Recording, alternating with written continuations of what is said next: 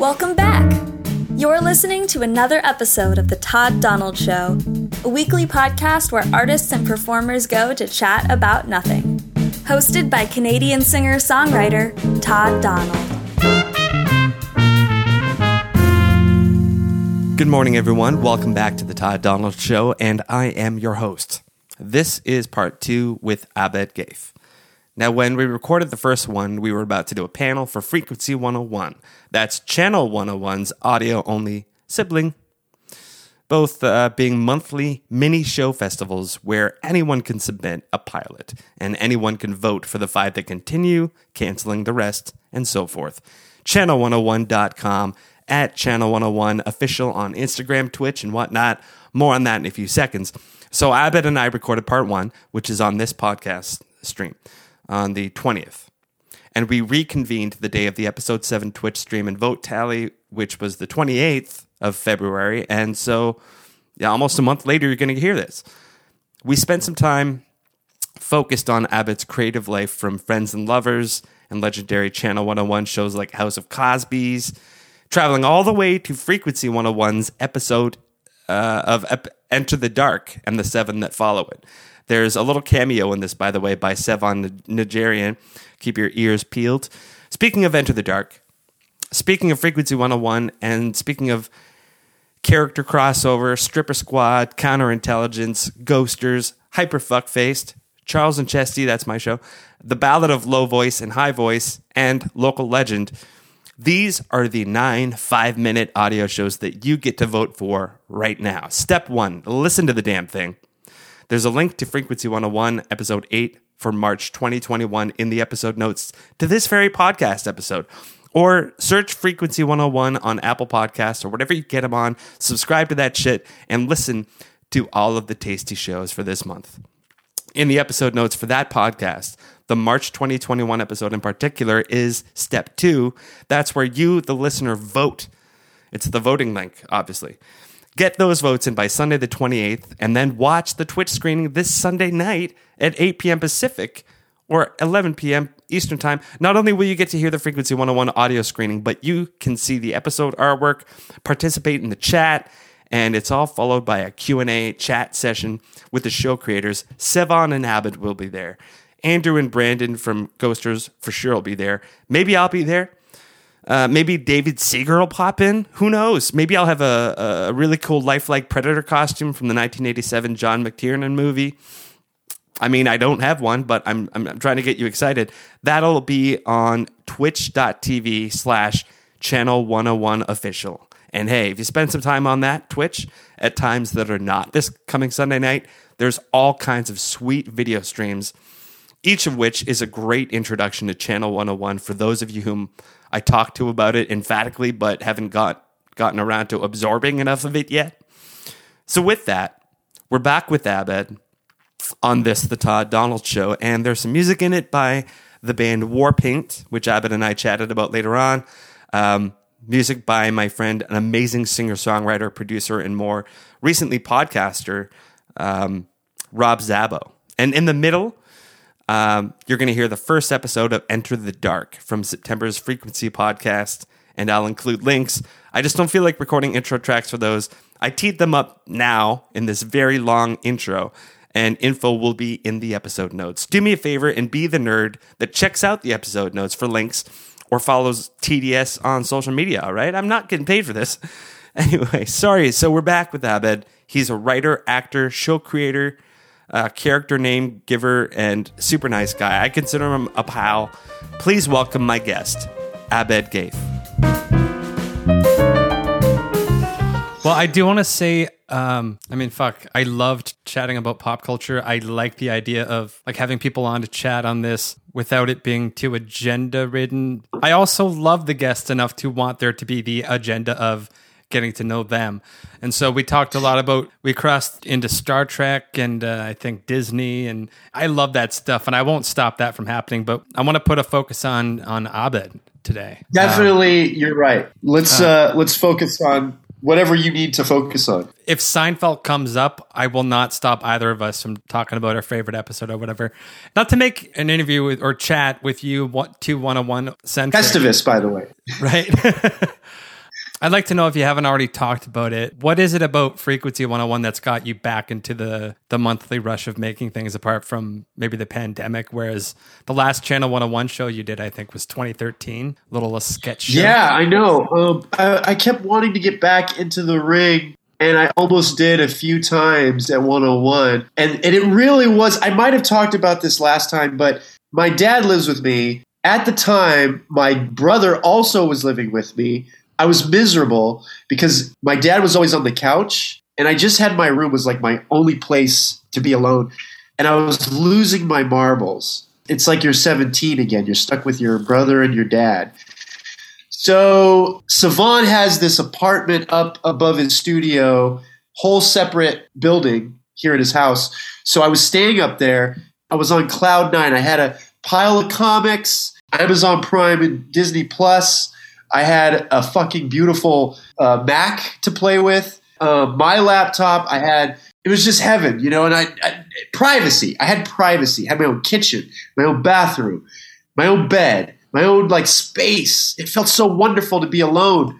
And in that environment, Sevan was downstairs, so I would always come downstairs and hang out with him. And we just were like, let's do this. Let's make a fucking frequency show. Yeah. And we started off doing something silly that was sort of fucking around. I was also watching Lost again. I love Lost. I was like, I just love this feeling it gives me of excitement because of the mystery and the whole concept of like people being stranded somewhere and like left to their own devices of like their personalities. So and also my Twin Peaks obsession is a little bit part of it. But we just started kicking stuff around, and then we had that old script that re rejuvenated. It all just fell into place. And the first episode really was. I'm so proud of it. I'm so proud of where it where it ended up. For the listener, we're talking uh, about Enter the Dark, which is you're in Sevan's Frequency 101 show, which is at this moment. Well, fuck, people are going to be hearing this in March. Is in its seventh, sixth or seventh? It, we just finished six, and right. it's uh, it's up, and uh, it's the end of the first season. Actually, I like that. I was gonna comment on how like oh how how how BBC Radio Four of you like the six episode series because Mighty Boosh and fucking uh, Flight of the Conchords started off as BBC radio shows. That's so true, and uh, we always imagined this could probably be animated. Like like writing it, we have that in mind, kind of thing. Like we can turn this into another medium. You know a lot of animators who who whose style do you think would oh, fit it best? I mean, a dream team because they're all working on other stuff. I, would want Mike Chillian. I'd want Stephen Chun, who worked with us on uh, House of Cosby's. I'd want Callie, but she's going to want like more of a higher position. But I want her to do design. She, even though she won't want to do that, that's what she's good. At. Maybe she will. I don't know. And I want Dan O'Connor, who's a friend of mine, even though he's he can be a bull in the China shop. Like I love. He worked with me on Rick and Morty. He's good. Andrew DeLange, who worked with us on Pop, but he doesn't even animate anymore. I mean, I would just want to bring back a dream team of people that back in the day they were all people I came up with. You know, right on. That would probably be, I, and, and, some new uh, hotshot right. who's just amazing and kicking ass. I, well, I wouldn't even know. It's like some kid. The guy who made that Channel 101, we could do what we wanna. And he just did something recently for the newest episode of Trading Up, which is still fairly new. I, uh-huh. like, that, I like that style too. Anyway, I'll cut that out. Going back to the beginning, how, how did how did you first get involved in 101? That's a really funny story because I was living in LA. I was working at Sharon Osbourne's talk show with Sevan, and I was a PA. I think he was the tape librarian uh, at night, we were just going to Justin's house and just goofing off. Uh, we made something called Friends and Lovers, just like messing around. One day, we just like, oh, and we made something called The Tiger Wizard in the Suitcase, which was like a cartoon. It was like Lion the Witch in the Wardrobe, but like our style. Yeah. My, my favorite memory of that was me and, and Justin inside of his car in the garage recording all the voices. like, so you can imagine how like it would just be like me talking as a British character, and then Justin going like, "Oh, Lucy, what do you mean?" Like I yeah. can't. Like, oh, Lucy, like I can't. I'm trying to do him, but it was so long ago. His voice has changed so much. Those were some fun times. We had all these things we were making. We put them on Justin's website, but nobody saw our stuff. Just our friends. Right. It was just kind of falling on deaf ears. And then a friend of ours, he shot, he found Sock Baby online and he sent it to us Sevan knew the people that made it. They were from Modesto, from our hometown. I knew Doug TenNapel and the fa- fact that Earthworm Jim, he created it. Right. So we were like, oh, these are talented people. They're making stuff like we do. What is this Channel 101? We were checking it out. I come to find out that Rob Schrab's the co-creator. I was a big Scud fan. Right. You know, I was like obsessed with Scud before moving to LA. So we had Friends and Lovers three three episodes made, right? Yeah. So we had them ready to go, but they were called. I think they were called "I Want Cereal," and um, we needed to give it a different name to submit it. Where we submitted the first one, which was pretty awful. Like the sound was bad. There was no title. We had to do a quick title page. We called it Rubies. you know what I mean? Because we just Yeah. didn't have a name for it. It was Captain Xandar. We had to name the characters, so we named it. Justin was Captain Xandar, and I think I was Topaz. I don't know where these names, these idiot names came from. Topaz is a color. Uh, so we we we dub it onto a, a tape, and then I went to deliver it to Rob Schrab's house. This was back when you had to hand deliver pilots, or like send them to Rob's Yeah. house. Now Rob's not there. I look down the street, and here comes Rob and a bunch of friends, and then Rob stops because he sees me at his door, and I'm like waving, and I'm like. I know what he looks like because I've I've been reading Wizard magazine my whole life, Nice magazine. and like he was prominently featured an article about Scud. That's how I found his comic. So Same. I run towards him like, "Hey Rob, I'm a big fan. I love uh, Scud. How's it going?" His friends are like farther behind because they look worried because they don't know. Like Ro- Rob, I think at this point is afraid of Scud fans. So he sees me coming and he's like kind of scared. And then I start telling him like how big of a fan I, I give him the one on one show. He told me later he thought that show was going to be garbage because I just seemed like a weirdo. Right. Because you know I was like falling at his feet, telling him how brilliant he was, and I was like, I used to read Scud, I love it, you're a genius, blah blah blah. Here you go, here's my show. Then you fast forward to them at the screen or at the panel meeting watching Friends and Lovers. All of them love it. Well, we had to. Ch- and then they said you have to change the name because there's another show called Rubies on Channel 101, which we didn't know. So we changed the name to Friends and Lovers. Then we we just became like part of the family. I mean, we kept getting Top Fail Pilot. I think like five months in a row until like House of Cosby's was our big break. And that was like kind of a happy accident, that whole show. It wasn't planned. A thing where you're not planning to do this and it just happens because one person makes a joke, the other person makes a joke. Little by little, it starts to formulate into like something. Right. And uh, there was like four of us. And we were doing Cosby voices and making each other laugh.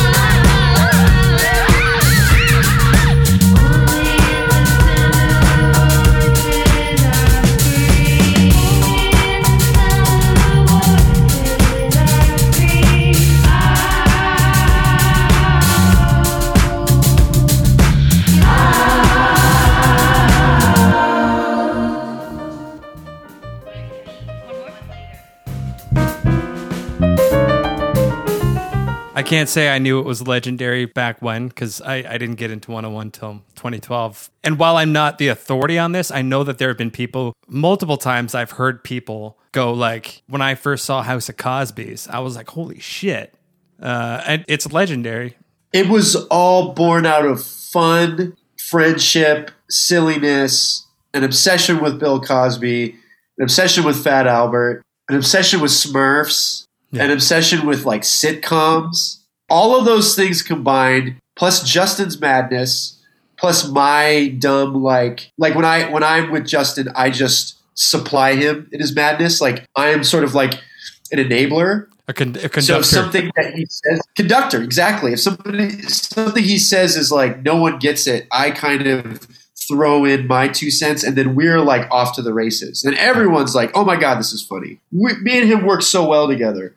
That's what that was. It was just all these right elements combined, and all of it just was magical because I mean I don't think we quite realized how much of an impact it was going to have it was like I said, just goofing off and having fun, making each other laugh. It's like you don't set out to make something that's gonna have that large of a of a reception right. because I think we'd all be constantly doing that. So it was a magical thing where I think we were all on a on a roll. We were making cartoons left and right, and then it was just like that was number four, cartoon number four. You know what I mean? Right. So we got to that point from the other stuff not quite working.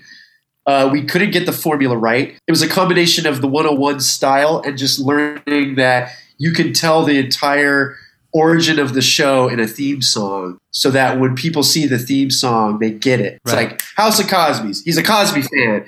He cloned Bill Cosby. They're all over the house. Each one has a different personality. That's all in the song. It's a House of Cosby's at the end. Like I co-wrote the theme song because I was like, we just have to describe. It's like pitching the show, you know, to like a network. It's like, here's the show. It just all kind of felt like a team. You know, then it, it tore us apart. You know, uh, the work, the pressure, uh, Justin's insanity, uh, my laziness, and not being able to do like what I should be able. I should have been a another savant, but I wasn't skilled as much as he was. You know, the, it, it, it, it's it's like you can only burn so bright for so long. Right. You know what I mean? Because that first one is really magical. Second one feels like it's still fun, but something's moving away. And then, like, I think the third episode is like too much shit is happening. Like, I've always felt that it gets away from us mm-hmm. because we should have kept the insanity of the first one intact, where it's just a sitcom, Right. you know, and crazy shit's happening. I think I got mad because Justin wanted to go into like other universes and evil Cosbys and like huge wars between factions. And I'm like, keep it in the house. Let's make it fucking dumb and simple. That's what I wanted to do more of. But like I said, the notoriety we were getting was making us all crazy. You know, everyone had a different idea of what to do Yeah. it's like we weren't really a functional band. So at that point, of course, there's going to be fights. There's going to be like regrets. There's going to be like, fuck you. You don't tell me what to do. I know what to do. I'm better than you. Or like that kind of shit. Or like, Abed, you're fucking distracting us. Get the fuck out of here. Uh, use the bathroom across the street. Like there was a fight about that because I flushed three times, I think. And Justin was counting my flushes why do you have to flush three times? And I'm like, dude, uh, I don't want to say why. And he's like, use the bathroom across the street. we were just around each other so much that it, it became like you're cooped up in this cage and you're just all fighting, you know, the whole time. Right. F- familiarity. So it's not fun anymore. Right. Plus, Well, like the pressure of making that every month, you know? Yeah, like and not just making it, but then- also the anticipation, I guess, of a positive result at the end of the month. Yes, and uh, a good friend died during the process, so we were all wrecked. Also, she was living with me, and I was not as nice as I should have been to her. I was sort of a dick because Justin dumped her in my lap, and I didn't really have room for her and her friend. And they lived with me, and it was awkward because looking back, I feel horrible that like I wasn't nicer to her, and that I talked to her mom like when she died, like for a long time about her, Julie Self. It was sad because her mom's like, you have no idea how much she loved you. She was like, she talked about you all the time. And I was like, felt horrible. I wasn't super mean. I let her stay there, But I treated her like she was in in my way. You know what I mean? Like, like I can't have you living here. It's like I'm gonna get my landlords. My landlord yelled at me. They're like, "You have more people living in your house," and I'm like, "No, no, it's just me. She's my girlfriend or something." and then my landlord's like, "No, no, no. There's two other people in that apartment." You know what I mean? Like it was Right. not. But then Justin couldn't have her at his place either. So yeah, that was that was crazy. That was like something that's and I when when you lose somebody, you don't really realize until I think two days later it sinks in. And I just couldn't work. I couldn't eat or sleep. I was like devastated Right. because this person was gone. But she co-wrote like House of Cosby's too. Wow. She might have come up with the Lonely Island group, like their names, those characters. Really? They did three Cosby voices Right. and I think she came up with who they were, like Hummingbird Cosby, Toothpaste Cosby. Oh, uh, elect was it Electro? He was like an Electro guy. It was Jorma. Right. He looked like Electro from Spider Man, but um, Electricity Cosby. It must have been because I'm like, what? What the fuck was he called? I just it's, I can't remember. That was episode. th- That was two or three. I can't remember. They, they both blend together for me.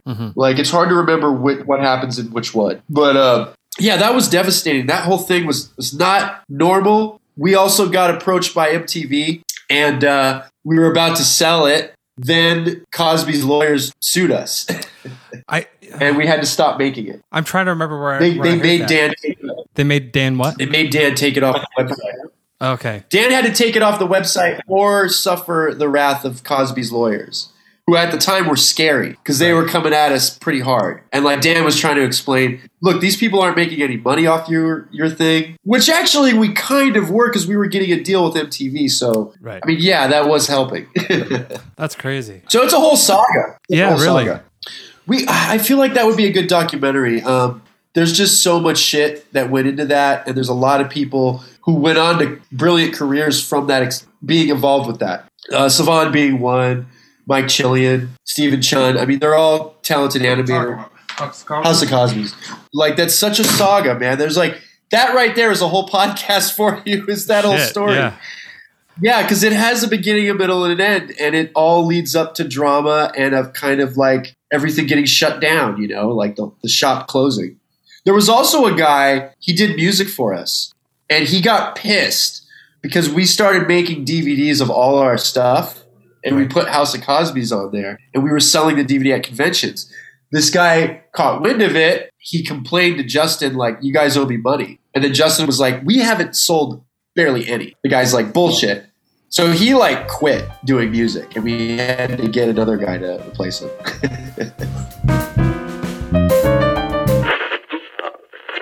It was an April morning when the world went completely dark. We joined Leonard and his family as they sit down to breakfast the morning everything changed. Whoa, Becky, you're having breakfast with us? Yeah, whatever. You know, sometimes we spend a little too much time doing this family shit. Malachi, eat your fucking toast. Come on, Becky. Leave him alone. He's our son. Malachi, didn't I tell you to eat your fucking toast? But Bobby, I don't like toast. See, Leonard, you're turning our son into a giant pussy. I'm gonna have to beat the love out of him. I think it's an earthquake, but it's one of those cool earthquakes that brings a family together. Daddy, there's a monster out there. Whoa! It hurts. Malachi! My family. Why can't I see? Leonard found his way outside to discover that there was no light anywhere. Everything was dark.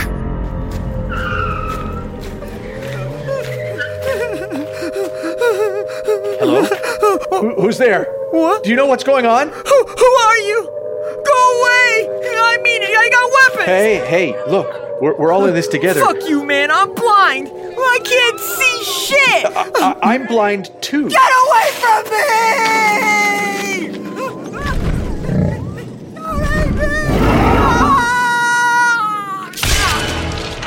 Oh shit! Uh, I gotta get out of here. Leonard crawled his way into a nearby library, which happened to be lit up. An oasis in the darkness. Oh, I, I can see. Oh, thank God. Oh, great. Another white male. I was blind, but I guess I'm fine now. Ugh. All of us are blind out there, but for some reason we can all see in this library. Oh, Hi, I'm Roxy. Becky? You're alive? No, you're confused. I'm Roxy. Why are you saying You you're. have blood on you. Are you hurt? Uh, what? No, it, it's not mine. My family was murdered. Hey, guys, I got a great idea. Whoa! Where'd you come from? I know this guy, he's blind. Now, the way I figure it, nothing has changed for him. And maybe he can help us out and, I don't know, get us some good drugs? Whoa, maybe you can hook us up with a dime bag of sight. What the fuck are you talking about? I think we should listen to this drug addict. Uh, actually, my name's Alfonso. Alfonso, sorry. Why don't we go find your blind dealer? Maybe he could navigate us through this dark hell. Uh, count me out. I'm staying right here where I can see the world. Brilliant. Let's get going. Tethered together, the three of them ventured out into the darkness. So, Roxy, you look very familiar. Uh, have we met before? Yeah, just a couple hours ago. No, no, no. Uh, you look so much like my dead wife. I look like a corpse. Gee, thanks. Oh, come on, please. Oh my god, that was awkward. Yeah, I'm not. I'm not trying to say you look like a corpse. Although the look is in. Monster! Run! Yeah! Oh my god, that, did you guys hear that? That was gross! Ah! Watch it, guys. Why are you even running around out here? You know there's a monster loose. You should find somewhere safe, just not here. This is my alley. Charleston? Hey, it's me, Alfonso. I brought some friends with me. Hi. Hello. Uh, don't worry, man. They're cool.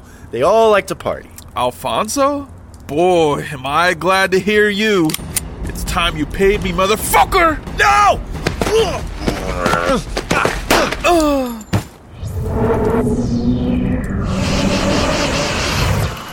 What the fuck? I can see all of a sudden? Whoa, me too. You killed him! You killed Charleston! He was gonna somehow. Uh, what was the plan? He was gonna get us out of this! Dude, I had to. He was gonna kill all of us. Plus, I mean, I could never repay him. His life force must have restored our sight in this alley. Guys, you know what this means, right? What it means is that we need to kill every blind person in the world. Leonard and his new friends discovered an antidote for the darkness. As long as they kept killing the blind, the world would be restored, one small bubble at a time. Tonight's episode of Enter the Dark featured the talents of Matt Johnson, Kelsey Abbott, Jackie Buscarino, Mike Chillian, Sevan Najarian, and Abed Gheith. What was your favorite non 101 gig as far as television, film, creation, media? Non 101 gig. Uh, Rick and Morty wasn't really fun. oh, Tila Tequila. Oh, um, Logging? dude, I, I would say when I logged on Hell's Kitchen, that was super fun. I can't count Rick and Morty because it's a part of 101 still. Right. So I'll say Hell's Kitchen. I worked with Eric Acosta. We were both loggers, and all we did was watch footage of Gordon Ramsay all day long. It was like amazing. It was such a fun job because we were in this old CBS building. It used to be where they shot Gilligan's Island. We would just go exploring the building. Right. A lot of the offices were deserted, looked like they haven't been touched since the 70s. And I found a picture of a softball game, and it was like Guttenberg, Tom Selleck, Ted Danson, Tony Danza, Kirk Cameron. All these like TV stars from the 80s were on this base softball team. Because every time, Kareem Abdul-Jabbar, I was like looking at that picture going like, holy shit, holy shit, look at that. It's Tom Hanks. I gave it to Justin. So it's hanging in his studio, like above his, uh, where he works Nice. to this day. I'm curious. But uh, we had so much fun being Acosta. Okay, no, that's sorry. it. I just, that was a great job. That's awesome. So, in, in anything, what 101 or not, I, I'm just curious to know what you would say is the thing that you're best at as far as storytelling or using media to create something. Where do you shine the most? Oh, well, I'm good at coming up with either names of characters or names of shows. I've helped Dan, I think, but he might not admit it. That I'm good at that. I'm good at dialogue. I'm really good at dialogue, and dialogue is hard. I learned from like Kevin Smith and like John Hughes. Like I always felt like when I hear a conversation, and it's something interesting, I'll go home and write it down. Right. You know what I mean? I'm like, I, I try to keep my ear open for interesting things. One of the most interesting things ever was I was in a bookstore and I was pretending to shop, but listening to two people have a conversation who hadn't seen each other in a long time. And it was like fascinating. I didn't know these people, but their conversation was so engaging that I just couldn't break away. I had to listen to this. And that sounds a bit creepy, but it was like one of those things where I just love natural dialogue and it's something that I strive for in my own writing, but it is incredibly hard, even for me. Right. Uh, but I think that's one of my my best skills. Well, I mean, that does that is Sorry. that the same, or do you want something outside of writing? No, I mean, I'm, that's one of the most crucial things, I think. Uh, uh, as far as like resources for people who make shows for 101, the story circle in the realm of writing is one of the most looked at things by people coming to 101. Or Can I say something about that? No. Yeah, sure. The story circle is such a good guide, but it's not necessary. You don't need it. All you need is a story that is entertaining and your character has to go through something and come out with something more. That's it. That's really all you need to know. Because Dan's story circle, Ridley said this before. I don't know if he's publicly said it. He hates that story circle because he doesn't like that you have to do these things at certain points. He says you can mix them up. Oh, for sure. So I think it's a good guide. I wouldn't say it's the, the be all end all. John Truby's a great fucking sitcom professor. Like he's a guy who writes books about story, and I'd say he's a lot more helpful than Dan, just because he has something called six point um, opposition. One character being uh, like a like a sort of like everything he does just bounces off him, and every character reacts to it. I just think that I like Dan's story thing, but he doesn't explain character, how to write characters. And characters are basically all revolving around one basic goal. And that John Truby book is great. It's called Anatomy of Story. But that really helped me out. The, I think the reason that I hail writing is, and I think we talked about this already. Like I've put in thousands of hours on stage performing. I've put in a million uh-huh. hours editing and audio production and soundscaping for fun. But writing is something that's new to me in in a beautiful way, and I'm I'm on my knees taking in the enjoyment of writing. I that's that's what I get to explore. The rest of it is just like like nonsense. Oh, okay, got to get the sound effects. Writing a story is brand new territory for me. So for you to say that like where you feel like you shine the most is like writing that that's good because I'm gonna abuse you sharing that with me by saying like Abed, do you want to collaborate sometime nondescript future on a Frequency 101 show with me? And I, I hope you say yes. Sure. There's nothing to stop us. I, I think because the joy of it is working with people and trying to like I guess you learn something from each uh, experience. Right. I mean, I learned from Sevan. I think he learns from me, and I think that's the best. Is that I learned from Ridley. You know, working with him for so long. Acosta too. I also love working with. Th- Those are and Chilean. There's those are people that like. I think you have the same sensibilities that you can kind of reach an interesting level, and then you can you can take so much from that experience that's going to benefit you. Yeah. Oh, Fulcher too. I'm, I write with him, and he's great. What you just did is perfect for something else I wanted to ask you. Like for those who know you best, what do you think is something that is true that they would say about working with you? Uh, I guess they would say that I've heard Chilean say this that I there's no one like me that my voice is unique that you can't replace me because I've always felt that I'm replaceable. I know there's people better than me who are more successful, and I don't want to say names, but I'd still I've heard that I'm different and I'm unique, that I bring something that no one else has. So that's that's very interesting, and I love I love to hear that because I don't know that Right. when you're writing, the sad thing is that you are replaceable. Because if I was an artist, you can't really copy what I do. Right. You can imitate it, but you still want to hire. I want to hire this guy because he drew. I mean, he draws. He draws like Barry Windsor Smith. No one else can do that. With writing, though, people in, L- in LA are really like fickle. So it'll be like, even though I wrote on Rick and Morty, it doesn't matter. Like they're gonna hire someone else, either because they're younger or someone knows this person, hook them up. Because writing's kind of like you can sadly get away with being a bad writer in this town. You can fail upwards. You know why? Nobody wants to fire you. People here are too nice.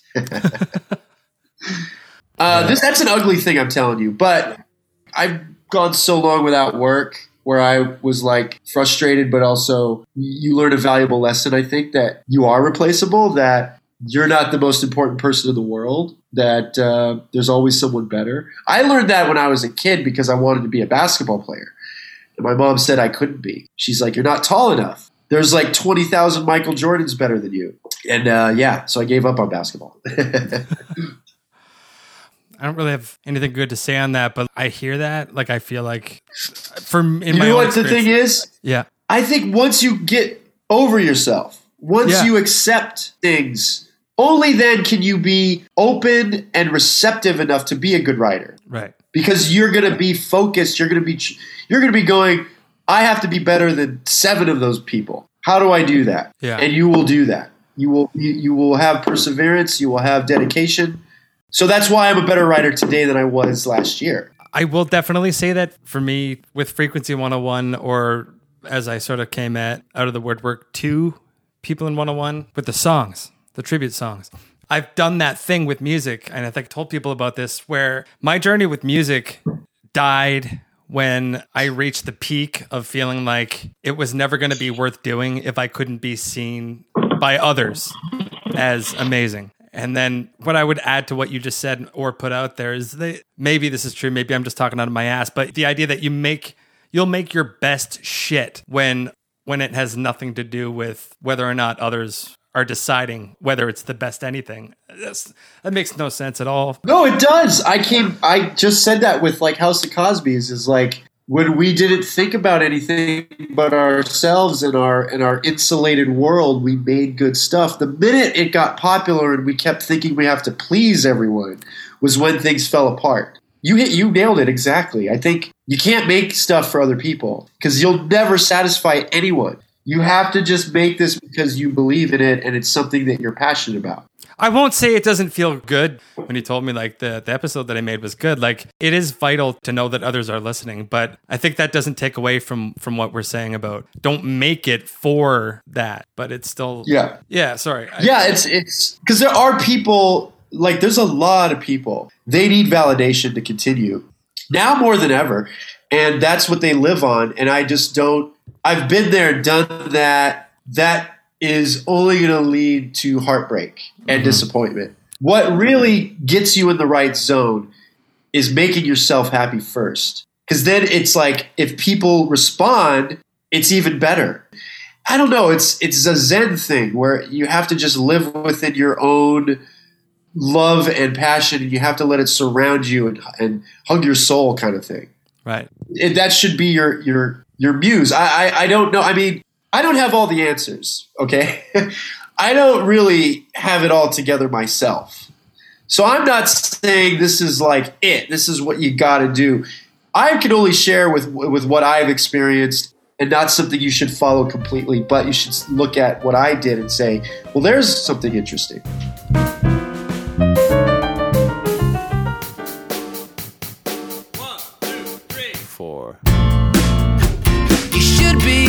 There by now.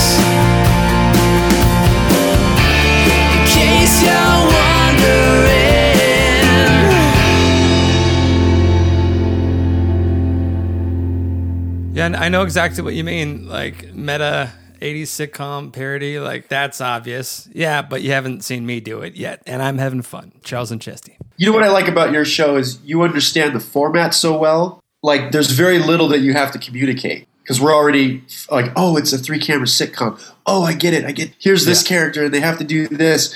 I know that world so well that like I think you did it really quickly and really um, and, and and with flair because it's funny. It works. I'm like that could have easily been a show right next to Alf. You know, it's like oh, people love the alien invading home shows. Let's do another one. Yeah. You know what I mean? Like I guess Solar Opposites is doing that now, kind of. It's like that sort of works, and it's such an easy format, and, and, it, and it communicates easily. It's what frequency is all about because when you're in the vis- the audio, not visual medium, there's so little time, there's so much challenge to make it connect with your brain.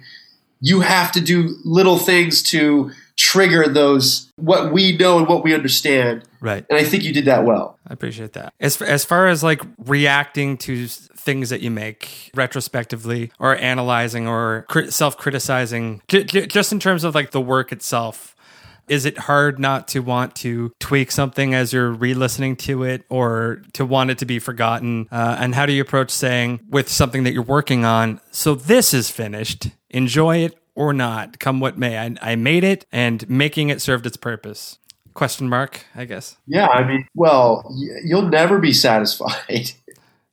I don't think there's there's there's an end to how many times you can tweak it. We record Enter the Dark, scratch, crack. We listen to it, and then we see like, oh, that line is not good. We take it out. It's better. We keep doing that. If we spent two months, we would change it so much. At a certain point, you got to stop and be like, okay, that's good. Yeah. And that's really hard. I mean, I don't know about you, but I don't like my voice. Sometimes I hear my acting, and then I hear Matt Johnson, and I'm like, God, he's so funny. So funny. And I don't like my voice. So I can just totally see, like, I, I, and I'm like, well, I'm putting myself in the show and I'm writing it. But most of the time, I don't want to be in the show. Like, I, I love when I have someone talented saying my words right you know, and, and doing them in a way that I didn't expect them to do it. Right. That's the most amazing part of, of. I mean, we were talking about frequency so much, but that's honestly the biggest thrill is when you write a line and it's delivered so good that you're just pleased as punch. You Mhm. know, it's like the absolute highest feeling. You know, and that's what I mean. Like people like Matt Johnson, like Rich Fulcher, like uh, God, who's another one? Jackie's pretty great. Kelsey too. There are times when I don't quite know when I record her if it's going to be like that wasn't how I wanted that line. But then every time we're editing, it's like she nails it. It's Right. just got the exact feeling that we want. She'll just have one or two takes that are perfect. So it is like that. It's like I don't even know if I'm answering your question here. Uh, Well, I- it doesn't I matter because like- I do. I can relate to that. For my my experience making this last episode, like I fucking love everything they Yeah. do, and to hear them like I, I think like t- polishing my turd, and and I, when I say turd, I mean what I think of my ability to write at this point, which is fine because I'm just excited to Yeah. keep doing it. I, I'm just saying like to hear the stuff elevated by their performance, which was hard for them not to nail because I wrote it for them. Anyway, I, it's it's an amazing feeling. So I, I know. what you also, do you feel, do you find that did you write that for KP in mind from the beginning? I I don't think it was based on anything that she's done other than I love her performance so much that I just felt like her natural skills would have nailed any character that I could write, whether it was my little sister or my boss. The Agent Cooper detective par- uh, send up that I wrote, I was totally thinking of Lars the entire time. Uh, nipple sucking aliens. Did you ever have you seen that? I, I've never seen that, but I will say a very good writing trick. Not a lot of people know this. Maybe they do. When you write with someone in mind, then then it's a lot easier Yeah. because then you know, oh, this is what this person would say. Because when you're trying to figure out dialogue or what, how a person's going to react to something, it is so hard because you're like, you want it to be funny, but it has to make sense. Right. When it's someone you know, it's like easy because then you put them in that situation, you know what they're going to say. Mm-hmm. We feel that way with Matt Johnson. It's like we're huge Nirvana the band fans, Mm. so we just know how his his Matt Johnson's going to react to something. because we we had one episode where he praises Jesus, and I was like laughing because I'm like, like I could just see him on the show doing that. You know what I mean? Like like you find out he loves God. It made us laugh because we're like that line was actually worse. It was like praise Jesus, be he is the king, and, and I am, am the, am the worthy. Like I wrote a bunch of like d- like almost like he's saying it like he's in church. Right. You know what I mean? Like mindless, like get gobbledygook. And Sevan laughed. He laughed at all of it, but he cut it in half. He's like, Right. about half of this is all right. Uh, that could probably elevate the Yeah. writing experience too, because when you're thinking outside of what you would play the character as, suddenly what the what the character's saying is elevated. I'll tell you another secret. Matt, when we first started recording, was like, you know what? I'm reading this script thinking this is Jerry from Rick and Morty. That's a good tone. That is a great tone to stick to. And then he just kept reading it like it's Jerry. You know, just the fucking boring white guy, cowardly, kind of pathetic, yet with a heart of gold kind of Mhm. attitude. Like, we'll get it done, even though I don't know what I'm doing. Uh, so listen, we're coming up to the hour. It's probably almost four where you are. Like it's that we're only one time zone away. I will be seeing you later tonight. For the context, it's February twenty eighth. It's the Frequency One Hundred One Twitch stream and voter results. Uh, so I I fail to do this sometimes, but there's a couple questions I like to ask at the end of of anything, just to have a shtick, a podcasty shtick. Did you hear the one with Callie already? I haven't heard it yet. It's a two part. They're they're they're related questions. Why am I explaining? One of them is, what's the worst thing that someone could say to you specifically about you? Oh, uh, I don't know. I've heard it all.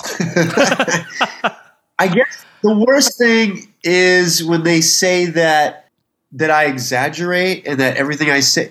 A specific person said this once that like nothing I say is true. You got to hold it with a grain of, or uh with scrutiny or something. You know what? A lot of people do that. Pretty much everybody does that. Yeah. So when I when I hear stuff people say that about me, I'm sort of like, oh, there, there's so many people that have it worse than me. You know, because like we're not all 100. percent We all can't remember everything completely right. Right. Sometimes though, to make something interesting, I have to exaggerate. But I learned that from Orson Welles. Uh, I, he was I- worse than me, actually. There's a good Obi Wan Kenobi quote from I think Return of the Jedi. Uh, a lot of the truths I'm doing them Irish. Cling to is uh, a lot of the truths we cling to depend greatly on our own point of view. Why am I doing them Irish? I remember that scene. That's where Luke's like, uh, "Wait a minute, you lied to me. You said Yeah. Darth Vader murdered my father." Yeah, that's like the best scene because he's yelling at a ghost. Yeah. Let's reverse that. What is the best thing that someone could say to you about you? I guess the best thing would be I heard this recently, and it was like a good friend, and they said, "You know what? If I'm at a party and I don't know anybody, you're the one I can talk to and feel comfortable. Like you're the, you're just easygoing, and you and, and I love talking to you because you're you're always fascinating, and I just know I'm comfortable around you. That made me feel good because I feel that way all the time. I have anxiety where I feel like I'm either bothering someone or I'm not getting the hint that I should walk away. You know, if like two people are trying to make out and I'm just standing there talking about Star Trek, they're probably like, Will this guy fucking leave so we can make out? It's like, I don't want to be that guy. And so when I hear that people enjoy my company and they, they find value in it, then I feel good. Right. I feel like I'm doing something right. Well, retrospectively, my response to that is if I could, I mean, we're just getting to know each other, so this is going to be super weird for, for you to hear. But like, if I could go back in time and we could have each other at least as one person to talk to at every party that I ever felt out of place at, or exactly what you just said, like just there's social cues I'm supposed to be picking up on, or I'm talking too long. Uh, it's a weird thing about introverts and extroverts. Fuck. Um, I, I, I certainly enjoy talking with you, man. I, I appreciate you coming on the podcast and just being you. So thanks, man. I'm very flattered. And uh, I've, I've done a lot of podcasts, but it's great to talk about this stuff. You don't get to discuss these kind of things very often.